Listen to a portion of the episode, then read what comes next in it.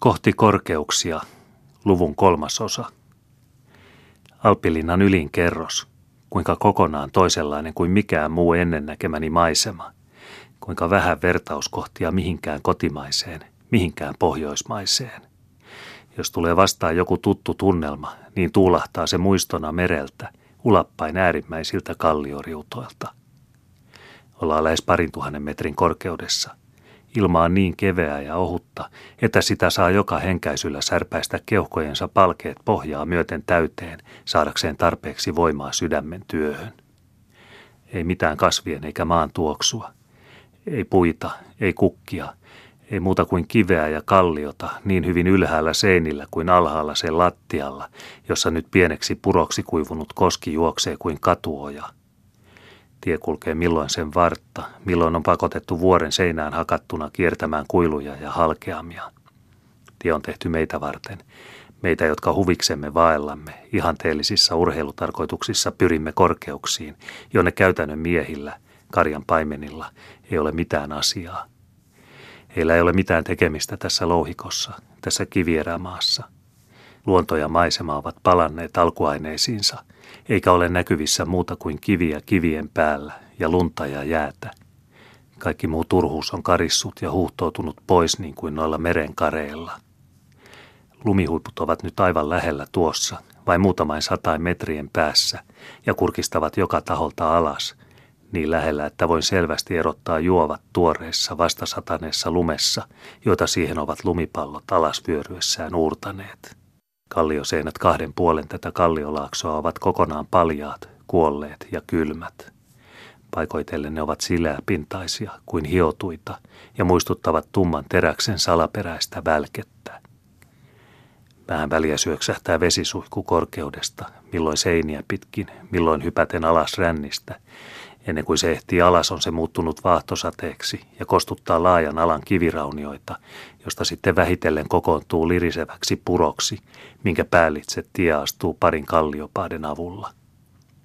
Lumikinoksia paistaa valkeena aaveena vuoren halkeamista, ja jokaisesta niistä lirittää puronen, jaksamatta lyhyen kesän kuluessa saada alas kaikkea sitä, mitä talvi on kasannut.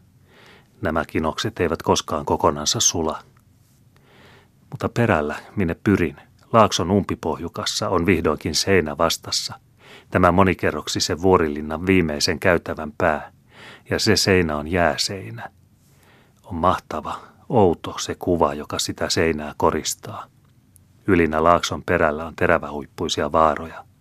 Nämä huiput yhdistää toisiinsa hiukan matalampi harjanne.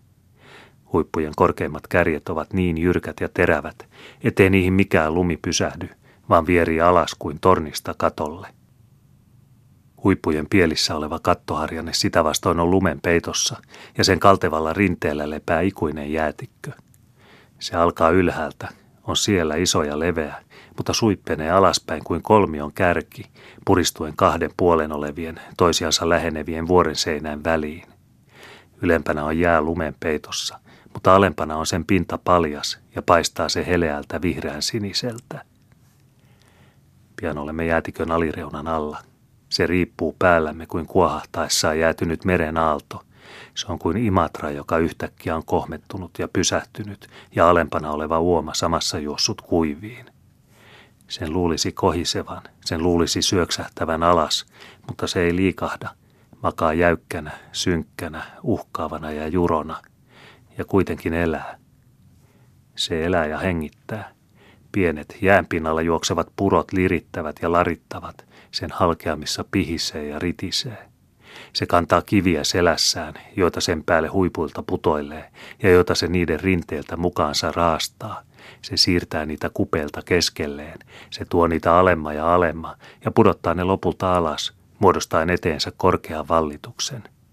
Se yhtenä vuonna peräytyy, toisena astuu eteenpäin ja murtaa kallioita, siirtää, työntää, pinoo, hajoittaa, murentaa ja jauhaa, ja vedeksi muuttuneena valuttaa kivijauhon alas laaksoihin, ensin ylempiin, sitten alempiin, kerros kerrokselta, ja viimein suurien virtain avulla alas valtameriin. On se jättiläistyötä, on se peikon paja, on se ikuisten alkuvoimain taikamylly. Istahdan jäätikön eteen, se liikkumattoman aallonharjan alle, ja anna sen löyhyttää viileätä kosteuttaa matkasta pahtuneelle otsalle. Ja nyt se on vain sitä varten olemassa.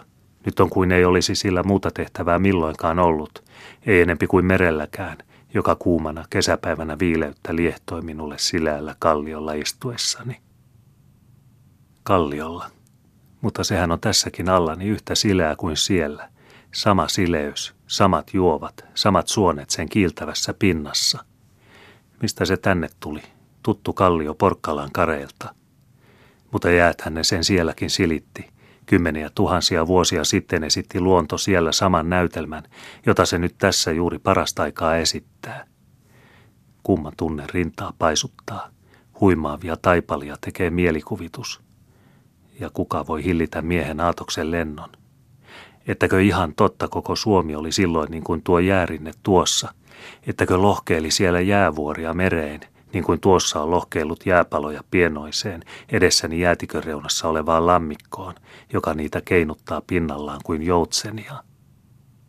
Ja siellä, siellä napapiirin takanakin se aurinko sulatti ja hävitti ja pakotti peikon pakenemaan huippuvuorille ja perkasi alta ihanan maan, ihanimman kaikista – ja täällä se ei tälle jäätikölle mitään mahda. Ja tämä on ollut täällä silloin, kun sielläkin oli se, ja on yhä vielä. Ja on ehkä vielä sittenkin, kun taas uusi jää peittää sen maan siellä pohjoisessa, ihanan maan, ihanimman kaikista.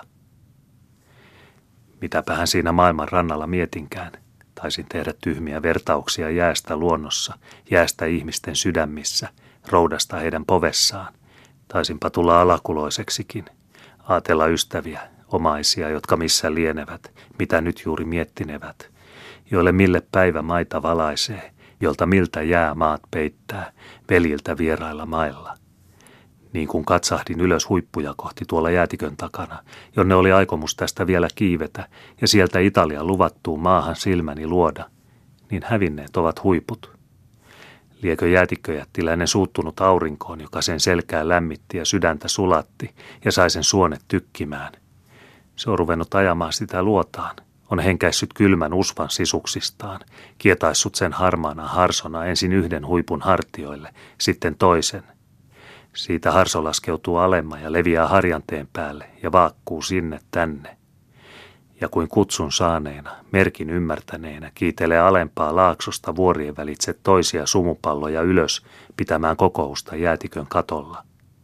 Kohta niitä tulee kaikilta haaroilta, ja ennen pitkää ovat kaikki huiput näkymättömissä.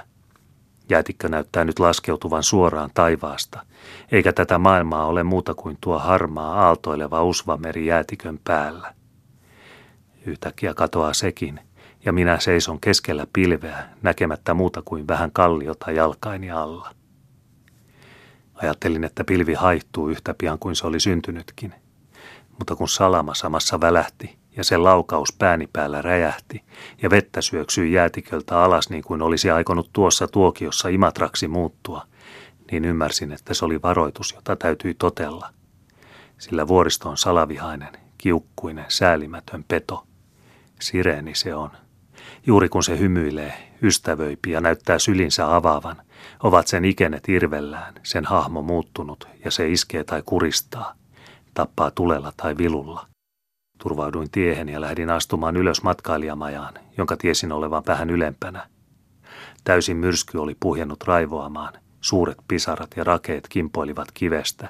Tuulispäät karkasivat päälleni milloin edestä, milloin takaa, niin että täytyi alinomaa painautua kallion seinää vasten säilyäkseen suistumasta rinnettä alas. Tie oli tehty louhikkoon, josta sitä oli vaikea löytää. Pari kertaa se vei lumikinoksen yli. En ollut kauan kulkenut, kun vesi muuttui lumeksi, täydelliseksi pyryksi, niin sakeaksi, ettei nähnyt viittaväliä eteensä – mutta samassa hämötti huoneen haamu, ja minä seisoin kivestä rakennetun matkailijamajan edessä ja astuin lunta jaloistani kopistellen sen lämpimään suojaan. Yövyin siihen monen muun matkailijan kanssa, joita oli tullut ennen minua ja joita toisia tuli jäljessäni, lumiukkoja ja lumiakkoja, jotkut heistä kesävaatteissa ja olkihatuissa. Koko iltapäivän ja yön pyrytti ja ulvoi. Sain nukkua kylmässä kamarissa, usean asteen pakkasessa – täysissä tamineissa, villaisten vaippain sisässä. Puinen sänky ritisi kuin reslareki ja unissani ajelin minä kotoisia talvisia taipalia keskellä heinäkuuta. Aamulla oli paiste ja pouta, kirkas ja talvinen. Hanget kimmelteli, kiteet loisti. Lumisia häikäiseviä huippuja niin kauas kuin silmä kantoi. Tuolla hyvin alhaalla linnan pihassa vihreä laakso kylineen, teineen ja rautateineen. En pyrkinyt ylemmä korkeuksia kohti. Olin saanut nähdä mitä halusin. Enkä hän olisi päässytkään sinne läpi hankien. Lähdin laskeutumaan alas laaksoon. En samaa tietä, jota olin tullut, en linnan eri kerroksien kautta, vaan vuoren toista rinnettä, jyrkkää kuin tikapuut. Nousu oli kestänyt päivän, toista. Laskeuminen meni tunnissa, parissa. Suloisesti upposi jalka pehmoiseen lumeen alas astuessani. Tammikuu muuttui maaliskuuksi puolen tunnin kuluessa. Lumi vettyi, väheni, ja toisen puolen tunnin kuluttua oli kesä ja vihreät lehdot ja kukkivat niityt ja leutoja lämmin ja kuului jostakin viikatteen hionnan helinä.